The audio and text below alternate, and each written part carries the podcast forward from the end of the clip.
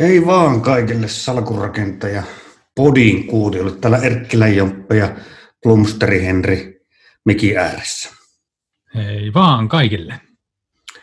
Pieni varoituksen sana paikallaan. Edessä on useita kymmeniä minuutteja älytöntä viisastelua sijoittamisen perusasioista. Eikö mm. Henri näin? Näin on, näin on. Tällä me mennään. Mutta otetaan taas, niin kuin viime kerralla, otetaan löysät pois ensin ja otetaan päivän mm. kuuma, tai oikeastaan viikon ja ehkä kuukausenkin kuuma teema. Mm. Ihan nopea, nopea halkipoikki-pinoon käsittelyyn, eli Tesla. Mm. Osakehan on kivunut aivan valtavasti. Siis viimeisen vuoden aikana 163 prosenttia ja vuoden alusta 86 prosenttia. Oho. Mitäs tästä pitäisi Henri ajatella? On se kova. On aika, aika hurja, hurjan nousu. Ihan Joo, tämä on, tämä on just näitä vaikeita kysymyksiä, että osake on tietenkin, tai yhtiö on tietenkin nyt, nyt niin kuin petrannut toimintaansa. Siellä on Kiinassa tuotantoa ja kasvunäkymät kovat, mutta on tämä vaan niin kova tämä kurssi nousu, nousu, niin kuin on Nasdaqin nousu ylipäätänsä että kyllähän tässä helposti, helposti tulee se ajatus mieleen, että kuplaa rakennetaan. Mm. Mutta et, laittaisi osa, et sijoittaisi osakkeen Keslaan nyt tällä hetkellä. Itse asiassa en, en, en joo. En, joo. en tiedä. Tuntuu Vaikka olet kasvu, kasvuyhtiöiden kannattaja. Mutta... Niin, mutta en, en mä tiedä mikä. Siis öö, monenlaisia vertailuja voi tehdä ja saada, saada sellaista kuvaa, että se on aivan järjetön se, se hinta, että tota, no niin, en, en tiedä, mitä siitä pitäisi oikein ajatella. Se on vaikea, varmasti vaikea yhtiö analysoitavaksi, mutta ei siitä sen enempää. Mennään, mennään päivän epistolaan.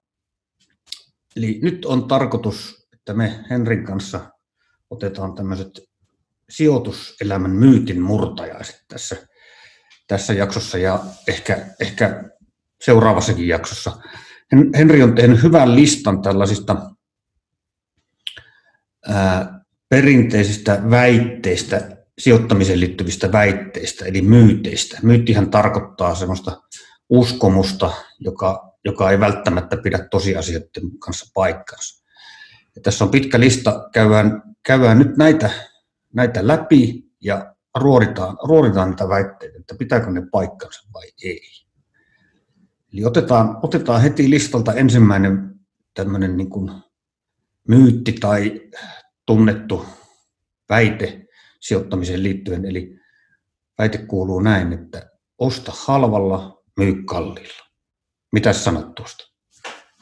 No se kuulostaa hyvältä. Sehän kuulostaa tosi järkevältä. Sehän kuulostaa siltä, että se on sijoittamisen A ja O ja, ja, ja sellainen siinä mielessä aika hyvin uppoava ää, neuvo. Varmaan, varmaan monet ajattelee, että näinhän se, se kannattaa tehdä, mutta mä ajattelisin, että käytännössä niin, niin on kyllä sellainen ohjenuora, joka sisältää aika paljon omanlaisiaan riskejä. Mm-hmm. Mitä sä No niin, no siis osakesijoittamisen se, mihin pitäisi tähdätä, on, että sieltä saadaan irti se pitkän ajan korkoa korolle efekti, se iso tuotto siitä hajautetusta osakesalkusta. Ja tota, tuossa on vähän, vähän riskinä se, että sitten kun sä oot myynyt kalliilla, niin mitä sä sitten teet? Mm. Se, mm. se menee vähän, vähän kikkailuksi. Että tota, kun, kun, kun ei voi sitten tietää, että koska tulee se tilanne, että voisi taas ostaa halvalla. Mm. niin, niin, tota, niin se, on, se on vähän hankala. Et kun mehän ollaan seurattu tätä keskustelua, niin, niin, niin tässä nyt viimeiset X vuotta, niin, niin joka vuosi on joku huutanut sieltä, huutanut sutta kehiin, että tota, no, niin, nyt romahtaa, nyt romahtaa. Ja, ja tota, niin sitten ei romahtanutkaan, ja taas romahtaa, ja, ja nyt on liian kallista. Ja, ja, tota, no, niin, ja näiden pohtimisten niin kuin varjopuolena on, on sitten tosiaan se, että että jos jossain kohti myy kaiken, niin voi tulla sitten oikeasti tilanne, että ei niitä ikinä sitten saa ostettua samaa hintaa, hintaan tota, no niin, takaisin. Ja se on, se on aika iso, iso riski sit siinä mielessä, jos missään koko, koko juna. Tämä on, tämä on oikeastaan, mä menisin ehkä vielä astetta pidemmälle. Oho. Tämä on, ihan, Joo, tämä, on minusta, tämä on minusta ihan älytön väite. Siis se, on, se on vähän samanlainen kuin jääkiekossa valmentaja sanoi strategiaksi sen, että pidetään oma pää puhtaana ja tehdään vastapuolelle mahdollisimman paljon maaleja. Tai että, tai Niin. että tuota, sataa se Siljan juokselle, vaan sanotaan, että juoksee, juoksee nopeammin kuin muut, niin silloin ottaa olympiavoiton. Siis jos, jos, jos tuo olisi mahdollista, olisi mahdollista ostaa halvalla ja myydä kalliilla koko ajan, niin me oltaisiin molemmat monimiljonäärejä tällä hetkellä. kyllä. Eli se, se, siinä on se, se järjettömyys minun mielestä, että tuollainen, tuollaisen ohjeen niin kuin, ottaminen ohjeen nuoraksi voi johtaa li, esimerkiksi liikaan kaupankäyntiin ja, ja täysin väärin ajoituksiin.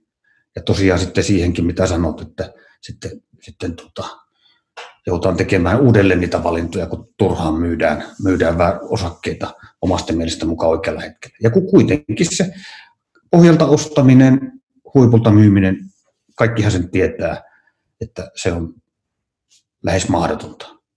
Vähintäänkin lähes mahdotonta. Kyllä. Okei, eli tämä me pannaan ruksit tämän päälle ihan Niin. Huono, neuvo, yksimielisesti. huono neuvo, koska vaikea toteuttaa ja saa ajattelemaan vääriä, keskittymään ja, ja luomaan niin vääriä tavoitteita. Siinä. Kyllä, raati oli yksimielinen. Näin on. 2-0 tämä, tämä väite pannaan romukoppaan. Yes. No sitten seuraava. Vähän ehkä liittyy tähän samaan aiheeseen, aiheeseen pikkusen tai edelliseen väitteeseen. Ja tämä kuuluu tällä tavalla, että ei myydä tappiolla. Tämähän on tota, tämä on semmoinen niin tuulipukusijoittajan, sanotaan ainakin niitä tuulipukusijoittajan sudenkuoppa. Ja mehän ollaan, Joo. Enä ja Henri, mehän ollaan molemmat myöskin tuulipukusijoittajia. Eli tappion karttaminen on, on helposti, helposti piensijoittajan semmoinen helmasynti. Tämähän, on- sijoittaminenhan on hyvin paljon sitä, että yritetään hallita tätä meidän pientä pääkoppaa, pitää, pitää se kasassa. Ja, ja, ja se voi johtaa niin vääränlaiseen toimintaan sitten, että kun tappioiden välttäminen tuntuu niin pahalta, se tuntuu niin henkisesti, henkisesti pahalta, sehän tarkoittaa että me tavallaan myönnetään itsellemme, että me ollaan valittu väärä osake, me ollaan tehty virhe. Niin se johtaa sitten siihen, että kun joku osake lähtee menemään tappiolle, niin me ei olla valmiita myöntämään sitä, eikä me luovuta siitä osakkeesta. Joo. Me kuvitellaan, että se tässä se niijaus on hetkellinen ja vuoden kahden päästä se taas nousee. Kun sitten kuitenkin voi olla niin, että se kurssilasku on signaali jostakin vakavammasta ongelmasta sen yrityksen fundamenteissa tai sen varsinaisen liiketoiminnassa. Yritys vaikkapa menettää markkinaosuuttaan jonkun uuden kilpailijan takia, joka, joka sitten saa kurssin laskuun ja joka aiheuttaa sen, että kurssi tulee laskemaan edelleen. Ihan esimerkkinä, eri, esimerkkinä satuin eilettäin tota, netissä huom, kiinnittämään huomiota pitkästä aikaa tämmöiseen yhtiön kuin Netscape. Jokainen, joka on yhe- 90-luvulla surffailu netissä, niin tiesi, että Netscape oli se, se, se the-selain. No, Kyllä. sitähän ei käytännössä, sitähän ei ole enää olemassa, ei varmaan kymmenen vuotta ole enää ollut olemassakaan. Eli sehän menetti, menetti sen oman asemansa täysin. Ja, ja en ole katsonut Netscapein kurssikehitystä silloin, kun se oli vielä pörssissä, mutta se on ollut varmasti todella karua. karua. Kyllä, kyllä, kyllä. Mä sanoisin, että tässä, tässä on niin se kesken, että että pyrkisi niin erottelemaan sen, että onko muutos tapahtunut pelkässä osakekurssissa vai siinä liiketoiminnassa. Nyt jos Mhm. mm-hmm. liiketoiminta on kääntynyt Mm. ja tota, niin se oma ajatus on osoittautunut vääräksi, niin, tuota, niin, niin, niin, niin se, siinä on vaan niin se, se haastavahan, siinä, se, sehän tulee siitä, että sitten kun se myy sillä tappiolla, niin silloin myöntää itselleen tehneensä virheen. Niin kauan, kun se lappu, niin kauan kuin se lappu säilyy siellä salkussa, niin se asia voi selittää itselleen näin, että mähän en tehnyt virhettä. Ja tuota, no niin, kyllä se siitä. Mm. Tuota, niin. Juuri näin. Niin, niin. Juuri näin. Niin, niin. Mutta et käytännössä, että jos, jos, jos niin kuin pystyy myöntämään virheensä ja, ja siirtymään eteenpäin, niin väittäisin, että se on, se on parempi. Koska se ongelmahan siinä isossa kuvassa on se, että jos me otetaan kymmenen osaketta ja, ja viisi valintaa osuu pieleen niin kuin liiketoiminnan osalta, että se, se ei yhtään toimi se, se alkuperäinen ajatus, niin, tota, niin, niin ne on sitten just niitä, mitä me sitten pidetään. Että jos ei tappiolla suostuta myymään, niin sitten me aletaan pitää just, just niitä huonoja. Siinä on, siinä on tämän tyyppisiä. Niin ja siis, siis tähän liittyy sekin tosiasia, että jokainen sijoittaja tekee virheitä. Mm.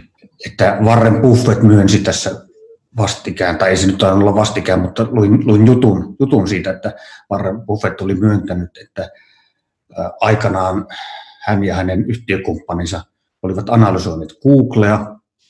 Itse asiassa Googlen, Googlen perustajat oli käynyt, käynyt Buffettin ja tämä hänen, hänen yhtiökumppaninsa luona esittelemässä yhtiötä ja, ja Buffett, Buffett ja, ja tota, yhtiökumppani sitten päätyvät siihen johtopäätöksen, että, että tuota, siihen ei kannata, kannata laittaa rahojakin, että siinä alalle voi, riski on, että alalle voi tulla joku toinen kilpailija, joka syö Googlen markkinat.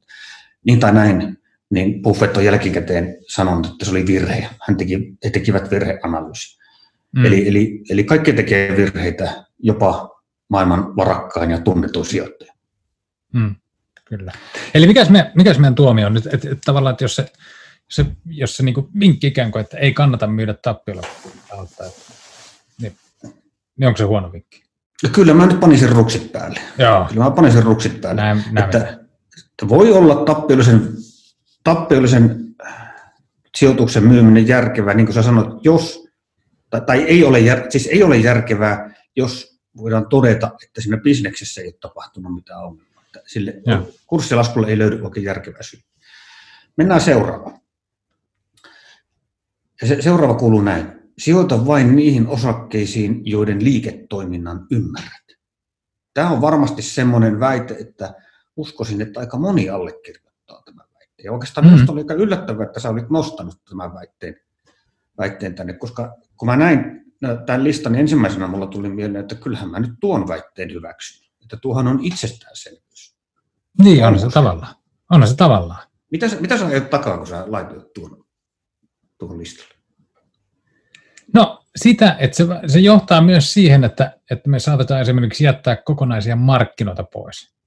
Me koetaan, mm-hmm. että me ymmärretään suomalaisten osakkeiden liiketoiminta, mutta ei jonkun ruotsalaisen yrityksen liiketoimintaa.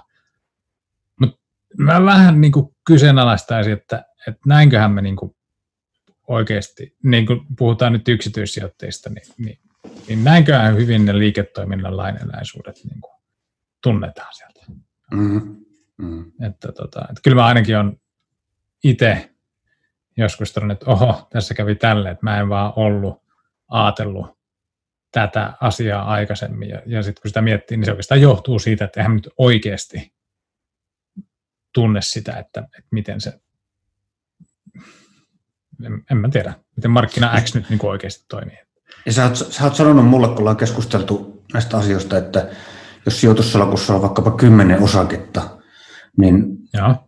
Tämmöiselle tuulipukusijoittajalle, joka ei päivätyökseen analysoi firmoja, vaan vaan tota, 804 ollaan, ollaan, ollaan tota, sorvi ääressä ja sitten illalla viikonloppuna analysoidaan osakkeita, niin kymmenen yhtiön seuraaminen tällaiselle, tällaiselle ihmiselle voi olla lähes mahdotonta. No on siinä, on siinä aika paljon, paljon hommaa, jos niin kuin, niin. Riippuu tietysti, kuinka paljon harrastuneisuuden niin kuin määrää, määrää niin kuin, niin kuin on, mutta tota, no niin. Mulla on tähän sellainen, jonkin, kuvittelisin ainakin, että on jonkinmoinen ratkaisu. No niin, hyvä, kerran. Mä olen mielessäni kehittänyt tämmöisen yksinkertaisen sijoitustrategian, jota voisi kutsua vaikka, että 3 plus 3 strategia. Hmm. Ja idea on se, että se on hyvin yksinkertainen, mutta se ratkaisee, kuvittelisin ainakin, se ratkaisee tuon ongelman, mikä tuossa väikkeessä on. Joo. Eli ajatus on se, että sijoitussalkusta 70 prosenttia laitetaan kolmeen ETF tai indeksirahasto. Kyllä. Ne on mielellään ne, ne on niin eri omaisuuslajeista ja eri markkinoista, kuitenkin niin, että vähintään yksi niistä on osake, osake ETF tai osake indeksirahasto, koska osakkeet on kuitenkin se pitkällä tähtäimellä se parhaiten tuottava omaisuusluokka. Ja. Ja sitten se 30 prosenttia sitä salkusta, jäljellä oleva 30, 30 prosenttia, sijoitetaan kolmeen osakkeeseen. Vain ja Niin. ainoastaan kolmeen osakkeeseen. Ja Ja. niitä kolmea osaketta, ne valitaan todella huolella, vähän sillä, sillä Warren Buffett-tyylillä, että todellakin niin poraudutaan sen yrityksen sisälle, yritetään ymmärtää se, että onko sillä vallihauta, minkälaiset kilpailijat sillä on. Eli siis paljon laajemmin mietitään sitä yritystä kuin vaan, että katsotaan fundamentit tai, tai luetaan muutama analyytikkoraportti. Mm, Mutta siis se idea olisi se, että siinä on vain ne kolme osaketta, kyllä. jolloin niihin on, jää sitten ehkä aikaa. Niitä on aikaa Kyllä. sitten pohtia. Ja siinä, kuitenkin siinä salkussa on riittävä hajatus, koska 70 Eikö se- prosenttia salkusta niin. on siellä ETFissä. Joo, se isommassa on, on kuitenkin hajautettuna. Niin, Kyllä. siellä on hajatus, kyllä. Joo, on hyvä. Tykkään tuosta. Ostan. No niin, tästä varmaan täytyy jotakin juttua laittaa salkurakenteen. No niin. Ja kehitellä ja ottaa, ottaa vähän kuulijoilta ja salkurakentajan lukijoiltakin kommenttia, että mitä mieltä, mitä mieltä he ovat. Kyllä. Mutta okei, me Raati on varmaankin sitä mieltä, että tätä väitettä ei nyt kokonaan hylätä. Ei, ei me kokonaan. Ei me kokonaan. Ei. Joo. No sitten mennäänkin mielenkiintoiseen. Tämä on tämmöinen kuvainnollinen ilmaisu, joka, joka usein liitetään sijoitusmarkkinoihin. Eli tämä, ilmaisu menee näin, että putoava puukko. Ja oikeastaan se laajemmin lause menee niin, että älä tartu putoavaan puukkoon. Eli, eli en suosittele kokeilemaan kotona, mutta jos yrittää tarttua putoavaan puukkoon, niin veri lentää luultavasti. Ja, ja tässähän haetaan takaa sitä, mihin oikeastaan jo tuossa ei myydä tappiolla kohdassa sivuttiin, että, että jos, jos osake on lähdössä lähtenyt romahtamaan tai se romahtaa, niin se ajatus on, että se romahtaa lisää ja semmoiseen osakkeeseen ei pitäisi koskea, eli semmoiseen osakkeeseen ei pitäisi sijoittaa. Tämä on siis se putoavan puukon väite ja ajatus. Mitä mieltä sä oot, Henri, tästä? No ensinnäkin onhan siinä tietty perä, jos miettii tuossa finanssikriisin aikoihin, niin, tota, niin se, että et, et osakkeen hinta saattaa puolittua ja, ja sitten se tuntuu niin todella hyvältä oston paikalta. Mm-hmm. mutta se voi puolittua vielä niin kuin uudestaan. Silti niin kuin ikään kuin hetkellisesti menetät siitä puolet. Ja sitten tota, ja sit se saattaa vielä senkin jälkeen, tota, että et, et se, se tavallaan osakkeen hinta voi laskea yllättävän paljon. Ja sitten Mm. mm. jos siihen ei ole touchia, niin, niin, tota, no, niin, niin se, että, että jos osaketta ostaa siinä vaiheessa, kun se on tippunut 10 prosenttia, niin, niin kyllähän siinä voi tavallaan huonosti, huonosti käydä, se on, se on ihan totta. Mutta Onko sitten tässä- taas, mm. mutta sitten taas, jos nämä niin kuin tunnistaa, jos vähän katsoo, että kuinka paljon on, sanotaan, että jos lama iskisi, niin, niin, niin sieltä historiasta saa niin kuin jonkinlaista fiilistä siihen, että, että kuinka paljon nyt joku syklisen alan osake saattaisi tipahtaa sellaisessa tilanteessa. Ja sitten voi asettaa itselleen rajan, että jos se tippuu tuohon, niin sitten mä siitä ostan. Ja, tota, ja jos sen tekee, niin on siinä se, että on se aika voittaja olo, jos asuu niin kuin suht lähelle sinne. Niin kuin. Mm-hmm. Mutta siinähän on tietty ero, että onko meillä syklinen ala ja tällainen taantuma, tällainen suhdannevaihtelu siinä, vai mm. onko meillä sellainen tilanne, että, tota, että jotenkin liiketoimintamalli ei enää ole validi ja sitten se lasku vaan niin kuin jatkuu ikuisesti hamaan. No tässä tullaan, joo, nyt sanoit lopussa sen, mitä olin, olin tässä miettimässä, että tässä on oikeastaan vähän sama asia kuin tuossa ko- kakkoskohan ei myydä tappiolla kohdassa, että tota, eikö se ole väärä tapa suhtautua putovan puukkoon, että katsotaan vasta kurssi, kurssikehitystä ja kun todetaan, että se romahtaa, niin ajatellaan, että se on putoava puukko. Eikö oikeampi tapa ole se, että katsotaan, että mitä sille yritykselle on tapahtunut itsessään. Mm. Onko sen, onko sen liiketoiminnan perusta romahtanut? Onko alalle tullut uutta kilpailua? Onko sen Kyllä. tuote vanhentunut? Kyllä. jne. Ja, ja jos, jos me todetaan, että, että siellä on niin kuin sen kilpailuasema on oleellisesti heikentynyt, niin silloin voidaan ehkä ajatella, että se kurssiromahdus on putoava puukko. Mutta aina aika ajoin, ja tämähän on just oikeastaan mitä sä sanotkin, että aika ajoin sijoittaja kohtaa semmoisen niin huippuherkullisen tilanteen, että yhtiön osakekurssi laskee eikä sille löydy mitään järkevää selitystä, jolloin se tarjoaa upean ostopaikan. Tuossa No niin, onko esimerkkiä tässä? No on, on esimerkki. Finanssikriisi, sehän oli sellainen shokki osakemarkkinoille, että esimerkiksi Helsingin pörssissä käytännössä lähes kaikki osakkeet romahti.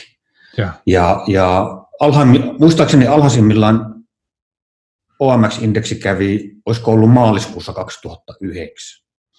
Ja se tarkoitti, että kun kaikki tuli alas, niin hyvätkin, hyvien yhtiöidenkin kurssit tuli alas. Ja mä muistan, muistan silloin esimerkiksi Canfilin osake oli niin halpa, että tuota, osakkeen hinta oli 20 prosenttia alhaisempi kuin Scanfilin nettokassa osaketta kohden.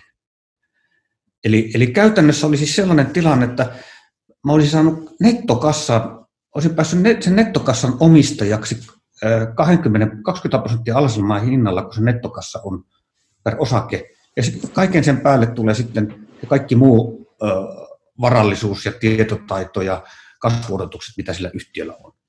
Kyllä. Silloin mä ajattelin, että tämä ei voi olla muuta kuin hinnoitteluvirhe. Tämä ei voi olla, että jos 80 sentillä saa euron, niin, niin silloin ei voi olla muuta kuin hinnoitteluvirhe. Ja nettokassa oli vielä siis se, se, se on niin parat minut, minus velat, siellä ei ollut niin velkojakaan, että, että tota, tämmöisiä, tämmöisiä helmiä joskus aina tulee, mutta niiden metsästäminen voi olla tavattoman vaikeaa ja se on varmaan enemmänkin tuuria, että niitä sattuu löytämään.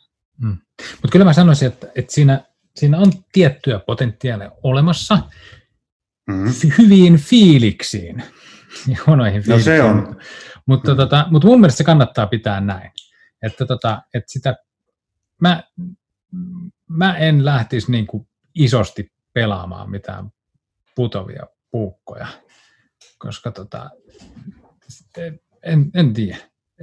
Mm. Sanotaan, että, että tossakin, jos nyt kun me jälkeenpäin tarkastellaan sitä finanssikriisin aikaa ja kuinka halvalla niitä, niitä osakkeita niin sai, niin se on niin kuin tavallaan aika helppo sanoa, että no tuossa kohti, niin kuin, että nyt kun, olisiko karkotekkiä sanoa alle kympillä, että no nyt, nyt niin kuin kannattaa ostaa. Mutta se ongelma, että mm. et sitten kun se markkina on siinä vaiheessa, niin, niin jos on nyt ollut sitä alun perin salkussa, sitten se on laskenut jonkin verran, sä oot ostanut sitä lisää, sitten se on laskenut lisää, niin sä oot ostanut sitä lisää, sitten se on laskenut lisää, niin sitten sä oot ostanut sitä lisää, Ni, niin, niin tavallaan, että sitten kun se hinta on niin alhainen, niin, niin kaikki rahat on jo käytetty. Ja, ja mm. toisekseen, niin sä oot saanut niin paljon takkiin siinä, se mm. tuntuu niin pahalta. Se oli jo aika, aikaisemmin niin kuin hyvä, että, tota, että se todellinen kynnys voi, voi olla aika, aika korkea niin kuin, tota, siinä, siinä vaiheessa. Kyllä. Mutta tähän... mulla, on kikka, mulla on kikka vitonen tähän. tähän kerro, kerro. Kikka vitonen. Tätä esimerkiksi niin koronavirus.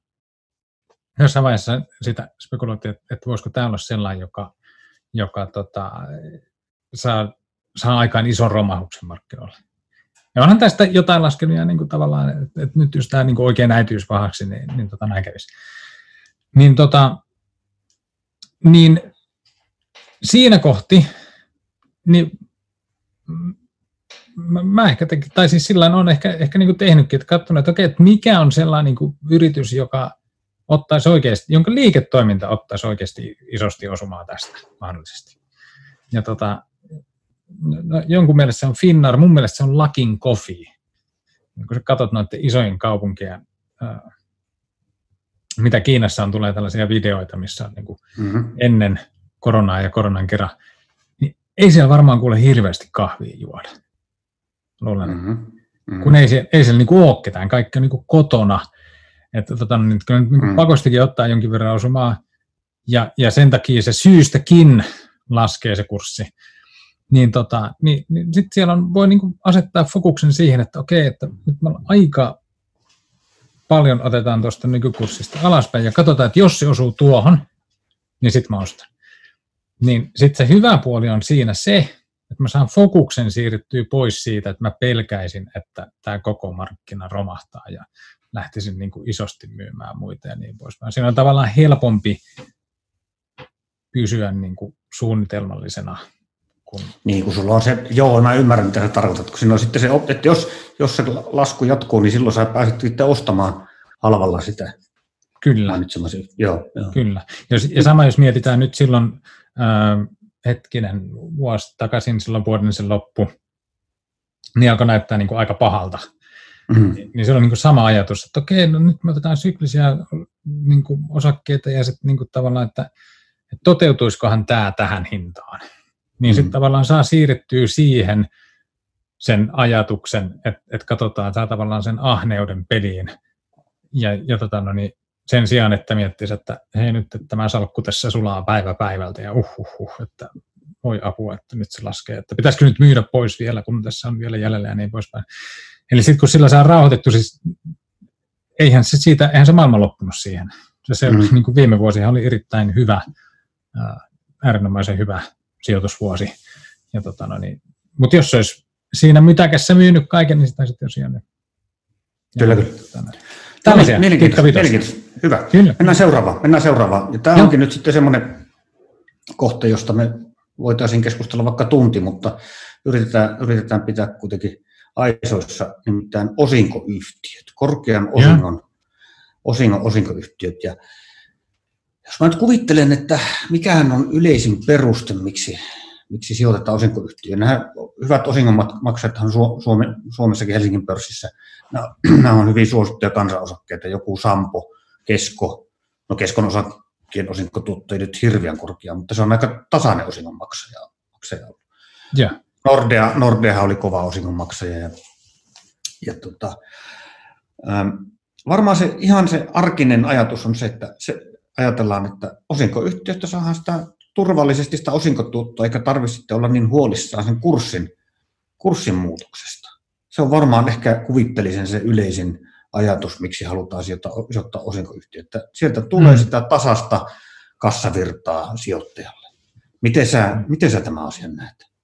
No musta se on vähän, siinä on niin tämä, että me lasketaan niin näitä osinkotuottoprosentteja esimerkiksi, mm. niin, mm. niin sitten tavallaan kuvitellaan, että se osakkeen riski on ikään, ikään kuin se olisi nyt niin kuin kor, korkotuote. Mm. Ja, tota, ja se ei ole mm. sitä. Osakkeet ei ole, ei ole niin kuin, se ei ole mikään sellainen määräaikainen tallitustili, josta saa tietyn määrän prosentteja niin kuin ulos. Se ei niin kuin toimi silleen, vaan, vaan siinä on sitä riskiä ja, tota, ja, ja se helposti se osakkeen hinta heiluu vuoden sisällä aika paljon enemmän kuin sen osingon määrä. Mm-hmm. Niin, tota, ja siinä on niin kuin yksi tällainen riski. Ja sitten se toinen on, on, on ehkä se, että, että jos niin kuin, että ensiajatuksena meillä on kaksi yritystä vierekkäin, toisen osinkotuottoprosentti on neljä, toisen osinkotuottoprosentti on, on kaksi, niin se jotenkin kuulostaa paremmalta se, jossa, jossa osinkotuottoprosentti on neljä. Mutta todellisuudessa se voi vaan kieliä siitä, että niiden business menestyy itse asiassa huonosti, niillä ei ole tarpeeksi kysyntää siihen, että olisi hyviä investointimahdollisuuksia. Mm. Ne ei tiedä, mitä ne sillä rahalla oikein järkevästi tekisi, niinpä ne jakaa sen osinkoina omistajille. Eli mm. se, että jos yritykset maksaa korkeaa osinkoa tai jos niin kertaluontoisesti nyt nostaa paljon sitä osingonmaksua, niin niin se kuulostaa hirveän hyvältä uutiselta, mutta todellisuudessa se ei välttämättä sitä sitten kuitenkaan Se on tämä signaalivaikutus, mutta se, mutta se signaalivaikutus voi toimia toisenkin suuntaan sillä tavalla, Joo. että jos yhtiö laskee osinkoa, niin, niin silloin se ää, voi olla sijoittajille viesti tai signaali siitä, että yritysjohto näkee firman tulevaisuuden heikompana kuin mitä on julkisesti annettu ymmärtää.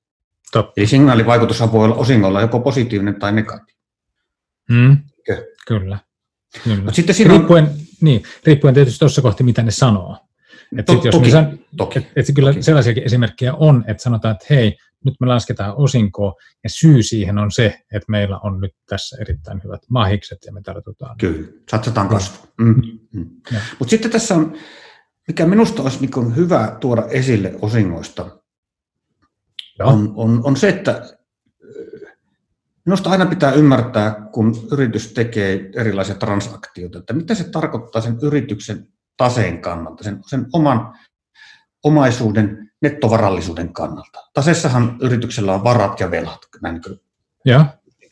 ja, ja tota, minu, mä olen aina ollut sitä mieltä, että sijoittajan on hyvä ymmärtää että niin kuin, tämmöistä niin laskentatoimia, ainakin päällisin puolisi, tai miten, miten yritys kirjaa erilaisia asioita tuloksen ja taseeseen. Ja, ja tota, osinkohan toimii niin teknisesti käytännössä, että sehän maksetaan sieltä yrityksen kassasta. Ja mm. kassahan on sitä yrityksen omaisuutta ja, ja yrityksen substanssiarvo on ö, omaisuus tai varat miinus velat. Eli, eli tuota, jos yritys maksaa osinkoja, se luopuu jonkun verran niistä varoista, jolloin se nettovarallisuus, se substanssiarvo pienenee.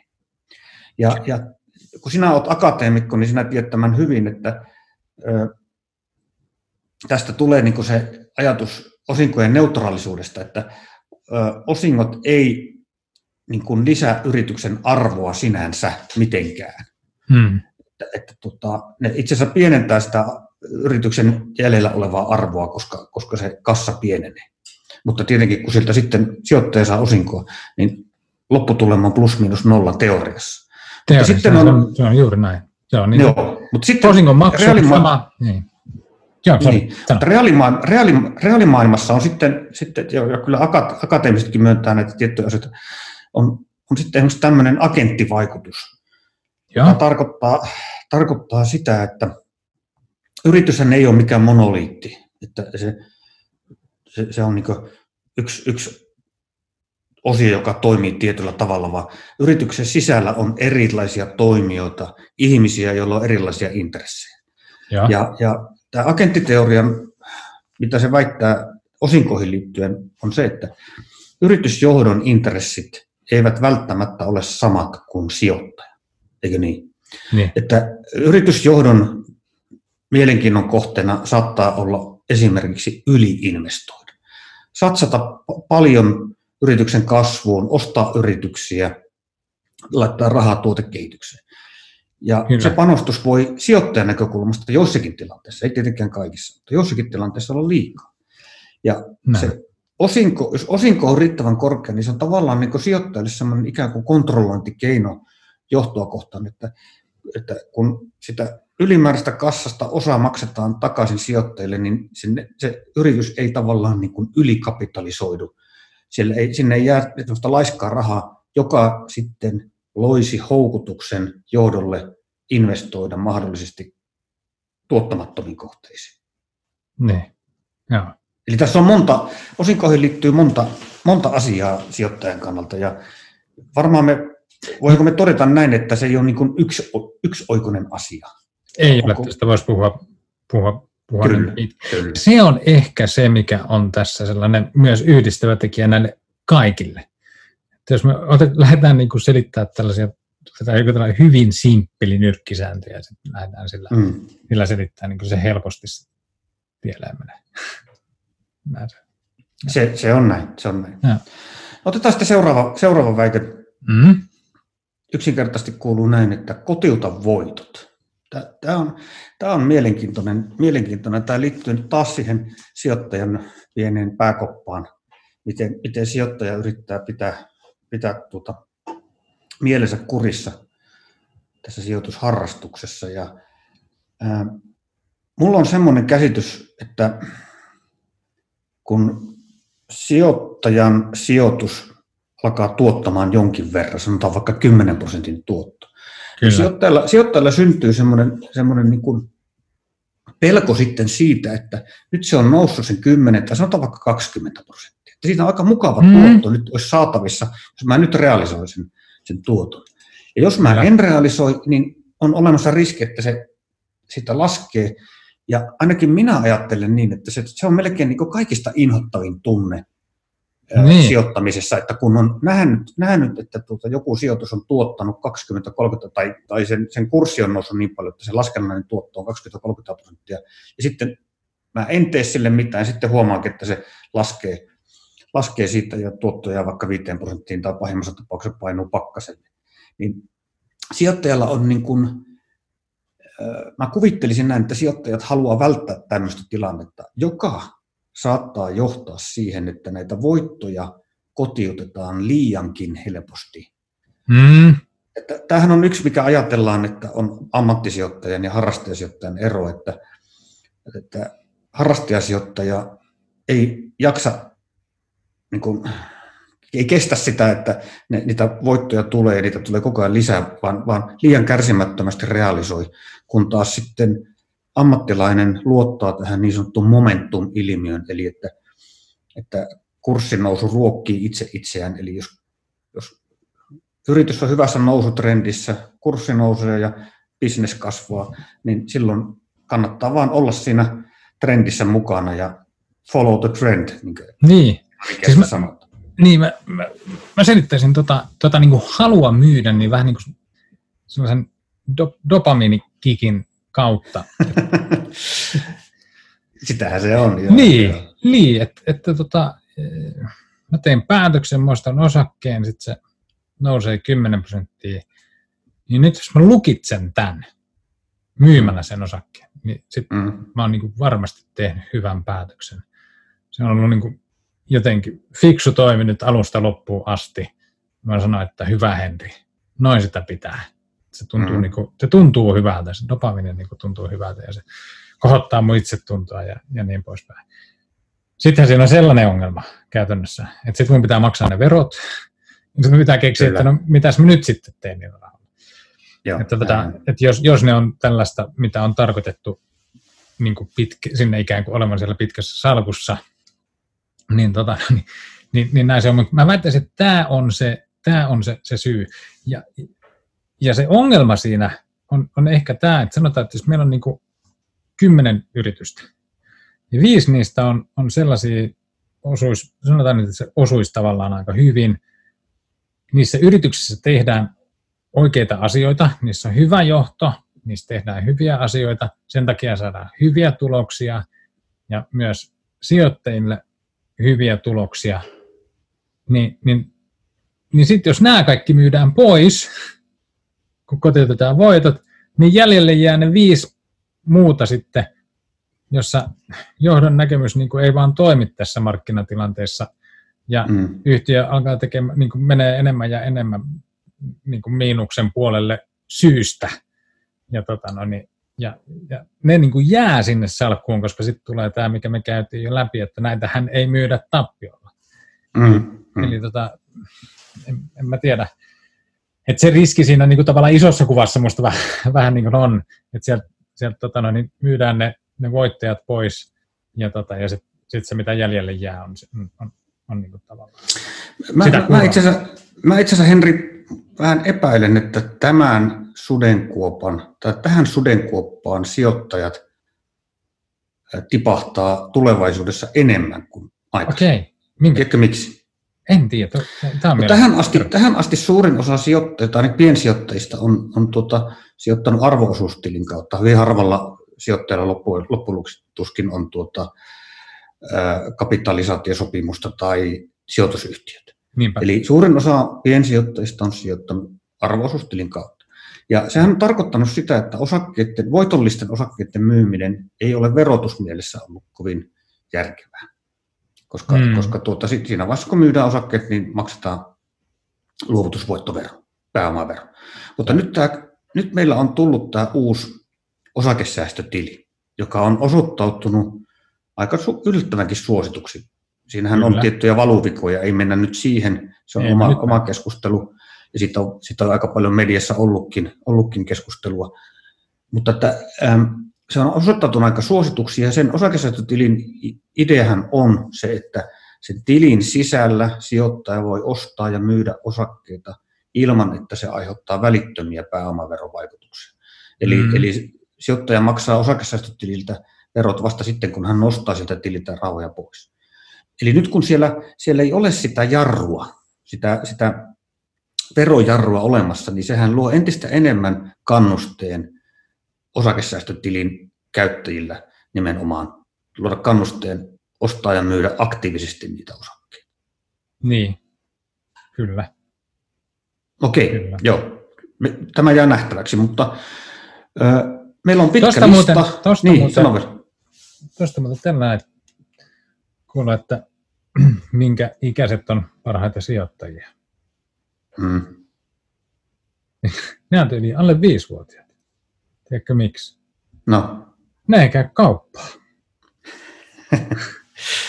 ne ei, kyllä, ne ei, kyllä, kyllä. Ne ei niin kuin, tota, se, niin, se, on vanhemmille niin, niin hankala, että sinne tavallaan on, on ostettu se, mitä on ostettu, mm. ja, ja, tota, ja sitten ne jää, ja, ja sit sitä ei tuhota sellaisella mahdottomalla veivauksella. Vaan se Juuri näin, no niin. Ne, tällainen. Tällainen, joo. Meillä on pitkä lista, ei käydä kaikkia läpi. Otetaan tähän ensimmäiseen myytinmurtajasjaksoon vielä yksi, yksi väite ja sitten jatketaan, jatketaan tuota seuraavassa, seuraavassa podissa. Eli tämä on itse asiassa kovastikin mielenkiintoinen, mielenkiintoinen väite. Eli menee näin, että hajautus tappaa tuoton. No niin. Yleinen käsitys, että hajautukseen liitetään tyypillisesti tämä lause, että se on ainoa sijoitusmaailman ilmainen lounas. Tarkoittaen mm. sitä, että hajauttamalla sijoittaja pystyy käytännössä ilman, ilman kustannuksia parantamaan sijoitussalkun tuottoriskisuudetta. Eikö se, eikö se suurin piirtein niin näin ole se ajatus? No näinhän se on. Lounasta. Mutta, no, mutta niin. jostain syystä niin se ei vaan käytännössä ole kuitenkaan sitten lyönyt läpi. Ei, Väit, ei, väittäisin, ei. koska niin kuin, kun on katsottu kaikkien suomalaisten niin kuin osakesijoittajien salkkuja, ja itse asiassa tulokset on samantyyppisiä muuallakin maailmassa, niin tyypillisintä on, että omistetaan yksi osake tai, tai kaksi mm. osaketta. Että yksi tai mm. kaksi, selkeästi puolet omistaa yhden tai kaksi osaketta ainoastaan. Että se ei ole vaan niin mennyt sitten käytännön tasolle sitten tuonne siviin riveihin. Niin. Miten se on nyt sitten? No miten se on, Henri? Siis onko tämä, onko tämä väite, että hajautus tappaa tuoton, se on siis, mä oletan, että sä oot sitä mieltä, että se on virheellinen. Virheellinen väite. Niin, se on, no, mä, näen, mä näkisin, että se on aika vaarallinen ajatus, koska se, niin kuin, mm. se, saat, se, se saattaa johtaa just tuohon, että sä ostat sen yhden tai kaksi osaketta. Kun se mm. jotenkin niin kuin mielät, että se sijoittamisen, sijoittaminen on sitä, että me pystytään valitsemaan täältä sankariosake, ja, sit, niin kuin, ja sitten tällä yksittäisellä valinnalla niin, niin on, on sellainen niin kuin all-in-tyyppinen. Että, se, että sitä, sit, sit sijoittamisesta tehdään uhkapeliä. Joo, mutta toisaalta, olla. joo, mutta toisaalta sitten on, minä tiedän sijoittajia, ja, ja, ja kun käyn keskustelua sijoittamista, mm-hmm Twitterissä ja Facebookissa ja tuossa meidän salkorakentajakanavassakin, niin minä tiedän sijoittajia, siis, siis kokeneita sijoittajia, jotka on sitä mieltä, että jos nyt lähdetään, lähdetään hajauttamaan, niin, niin pannaan useisiin omaisuuslajeihin, useisiin markkinoihin, indeksirahastoihin, ETF, niin lopputulos on sitten se, että se keskimääräinen vuosituotto tipahtaa jonnekin 2-3 prosenttia. Ja siksi, siis tämä on niin tavallaan se argumentti, että siinä ei ole mitään järkeä hajauttaa mahdottomasti, koska, koska ei sillä sitten, ei sillä tienaa.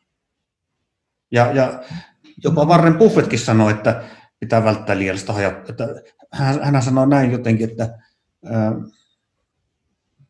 se on niin merkki niin tietämättömyydestä, osaamattomuudesta, jos pitää hajauttaa hirveän moneen sijoituskohteeseen. Hän kyllä toisaalta sitten suosittelee tavallisille ihmisille indeksirahastoja, kyllä. Mutta miten sä, niin kuin, miten sä näet tämän väitteen, että no mä näen, mä näen, niin kunnolla se... hajauttaa, niin se, se tappaa tuoton? No sitähän no, väitet tässä oli. Niin, no mutta jos sulla on, jos sulla on, no jos nyt verrataan niin kuin hajautettua osakesalkkua ja hajauttamatonta osakesalkkua, mm. niin sen hajautetun osakesalkun, niin se tuo sen osakemarkkinoiden tuoton, joka on Kyllä. merkittävä. Sitten mm. kuinka ison osan siitä tuotosta tuo, niin riippuu siitä, että kuinka paljon sillä sijoittajalla nyt on niissä osakkeissa kiinni niin kuin ylipäänsä. Että onko se, mm. niin kuin, on, onko se nyt niin kuin 100 euroa vai 1000 euroa vai 10 000 euroa vai, vai mitä se niin kuin on. Mutta tavallaan, että mitä enemmän siellä osakkeessa on kiinni, niin sen enemmän sitä tuottoa niin kuin tulee. Ja sitä tuottoa voi saada lisää laittamalla sinne salkkuun lisää osakkeita. Ja, ja, tota no, niin, ja, ja monessa tapauksessa niin, niin se, mikä sitten niin unohdetaan, että, että siinä on mahdollista myös ikään kuin, niin kuin ottaa velkaa sitä vasten. Että, että, tota no, niin, mm. jos, niin kuin, että mä väittäisin, että se on kuitenkin niin riskaapelia kuin, kuin velan ottaminen osakesijoittamiseen onkin tavallaan, ja sitten, että, että, että kannattaa nyt tosiaankin miettiä, mitä tekee, niin se on kuitenkin sit parempi vaihtoehto kuin tämä, mitä jengi nyt tekee käytännössä, että ne mm. ostaa sen yhden tai kaksi osaketta. Koska siinä niin. se, siinä, siihen sisältyy se riski, että se yksi tai se kaksi osaketta niin, niin lyökin niin kuin näpeille. Ja, kyllä, tota, kyllä. ja sen seurauksena niin, niin, tota, niin, niin ei enää sijoiteta ikinä. Sen seurauksena mm. missataan se, se pitkä korkoa korolle efekti, mikä siellä, siellä niin kuin on. Et se, se, että niin kuin, uh, et en, mä en, mä en, mä en, keskeytän, mä, anteeksi, mä keskeytän, Henri, mä, keskeytän, mä keskeytän, keskeytän tässä. Keskeytän. Anna tulla. Toisaalta sitten on, mä, mä ajattelen myöskin niin, että en, ei, en, en mä haluaisi sijoittaa niin, että mulla on sijoitussalkussa 15 Helsingin pörssin osaketta eikä mitään muuta. Mä saisin, sehän tarkoittaa silloin sitä, ja varsinkin jos on suurimpia yhtiöitä, niin mähän saisin suurin piirtein indeksituoton silloin, eikö niin? Mm. Niin kuin sä äsken sanoitkin. Mm. Äh, mutta miksi mä sitten tekisin vielä tuosta osakkeella sen, kun mä voin yhtä hyvin ostaa indeksirahasta? Tästähän me keskusteltiin viimeksi. No niin, niin. Joo, kyllä, kyllä, kyllä. Mutta olennaista on se, olennainen kysymys on se, että onko sulla siellä iso, iso niin kuin hajautettu kokonaisuus. Toki mä oon samaa mieltä siitä, että, että, että kannattaa niin kuin, että jotenkin niin kuin järkevästi miettiä sitä hajautusta. Mm. Niin joku kohtuus, kohtuus siinä. Niin, että, kun, niin että, mm. että sanotaan, että kyllä tässä nyt on ollut vähän erikoisia vuosia niin kuin takana, mutta siellä niin kuin korkopuolella niin, niin vaan sellaisia, että et mun mielestä niin kuin se tavallaan joku tällainen perinteinen, että perinteisesti sulla on niin kuin koroissa joku 30 pinnaa ja sitten loput on niin kuin osakkeissa tai joku, mikä se nyt kellekin on tämä oikein niin setti, niin sitten jossain vaiheessa vaan niin kuin tämä korkopuoli niin kuin muodostuu sellaiseksi, että, että sen saman elementin sitten hakee sitten jotain kautta, mutta että, että se tuottopotentiaali vaan on kertakaikkisen olematon, niin, niin kyllä mä niin kuin siinä mielessä ymmärrän, että joo, että eikä nyt ole niin kuin, että tavallaan, jos se hajautus tarkoittaa sitä, että orjallisesti nyt niin kuin on laitettava rahaa korkorahastoon, joka ei anna niin kuin yhtään mitään. Mm.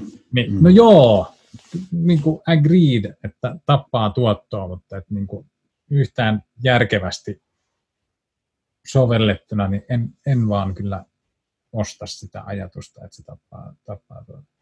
Sitten toinen asia tietysti, jos, jos nyt mietitään sitä, että onko meillä syytä olla hajauttava, niin, tota, niin kyllä mä joskus huomasin, niin kuin että olla, olla tota, että on salkussaan osakkeita, ja sitten joku tietty, mihin uskoo erityisen voimakkaasti. Mm-hmm. Sitten mä vaan huomasin niin kuin joku päivä, että, että tota, kysyin niin kuin itseltäni, että jos tämä mun visio tästä tämän yhden yrityksen ja, ja sitä kautta tämän yhden osakkeen osalta, niin, niin jos se toteutuu niin kuin mä näen, että se toteutuu, niin, tota, niin jos kävisi niin, että mä niin kuin onnistuisin, niin, niin miten se näkyy tämän kokonaisuuden niin kuin, tuotossa.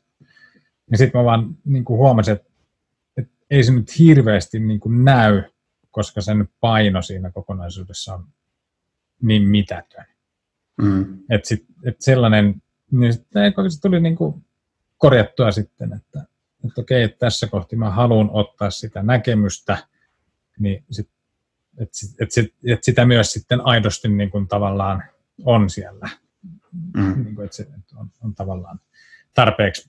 Että se vastaa, että tavallaan että se salkku vastaa sitä, mikä se näkemyksen määrä itsellä, itsellä niin kuin on. Mutta, tota, no, niin.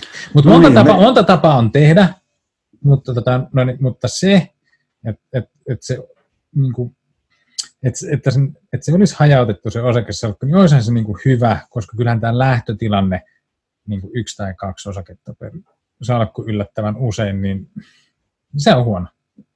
Mm.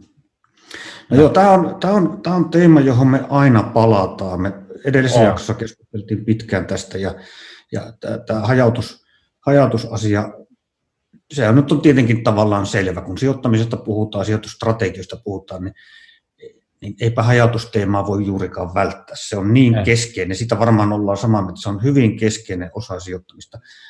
Tiedän sijoittajia tosiaan, että, jotka, jotka niin kuin, jotka ei niin kuin tätä hajautuskysymystä niin kuin näin oleellisena, vaan se on vaan se kovan tuoton hakeminen. Mutta kyllä, kyllä nämäkin sijoittajat sitten kuitenkin useampaan osakkeeseen yleensä sijoittaa. Mm. Se. Ja sitten, sitten se yksi kysymys, siinä on niin, tässä on niin monta kysymystä.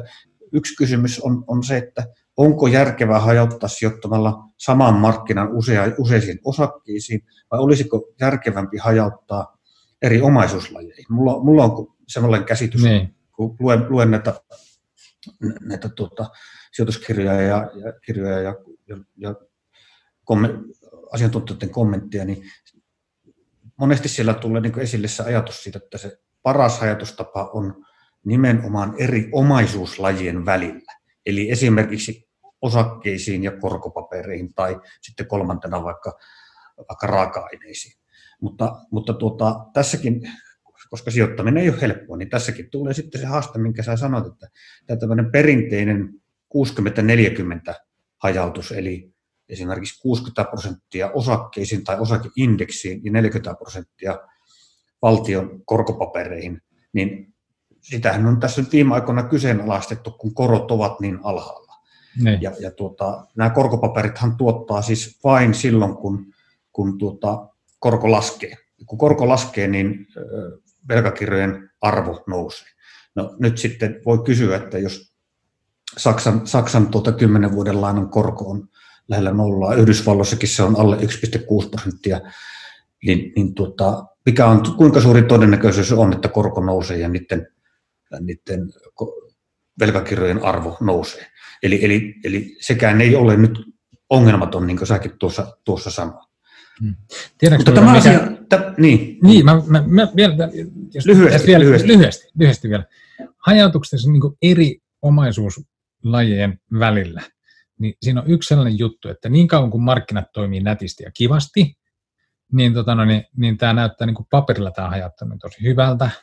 Että, tota no, niin, osakkeet menee yhteen suuntaan ja korot menee toiseen suuntaan ja asunnot kolmanteen ja niin kuin näin. Mutta, mutta, mutta jos mietit niin kuin finanssikriisiä, niin, niin, mm. tota, niin miten siinä sitten kävi? Et, et kyllä se, mm. niin kuin, et, et asunnot menee... Kaikki laskee. Niin, kaikki. Kaikki. Laske. Mm. kaikki. Sitten yhtäkkiä niin kuin tavallaan, että kun olikin se tosi paikka, niin ei niistä nyt sitten suojaa ollutkaan, vaan niin kuin, niin. Ja sitten, sitten taas semmoiset ratkaisut, johdannais, johdannaisratkaisut, joilla pystytään suojautumaan ehkä tällaisilta niin mustajoutsen romahduksilta, niin ne on sitten, niissä on omat ongelmansa, ne on kalliita, kalliita ratkaisuja. Ja varsinkin mm. pitkää salkkuun ne voi olla hyvin Mutta se, sekin on oma teemansa. Ja johdannais, mä en ainakaan voi väittää edes tuntavani kovin hyvin näitä johdannais, johdannaisratkaisuja. Sä oot niistä enemmän kirjoittanut. Mutta me käy, päästiin lista puolen väliin. Hyvä. stoppi tähän. Yes. Eli seuraavassa jaksossa jatketaan. Siellä on monta mielenkiintoista kysymystä. Ja, ja tota, kuulijoille, kuulijoille sen verran kommentti, että, että, että tuota, jos kuuntelette tämän, niin laittakaa vaan kommentteja joko meidän sähköpostiin tai, tai tuota siihen, siihen nettisivuille. kaikenlainen kommentti, ruusut ja risut on, on, on tervetulleet, että mielellä otetaan kritiikkiäkin vastaan. Ei muuta kuin kiitti, kiitti tästä keskustelusta ja kaikille kuulijoille oikein mukavaa kevät-talve sunnuntaipäivän jatkoa. Hei! Moi!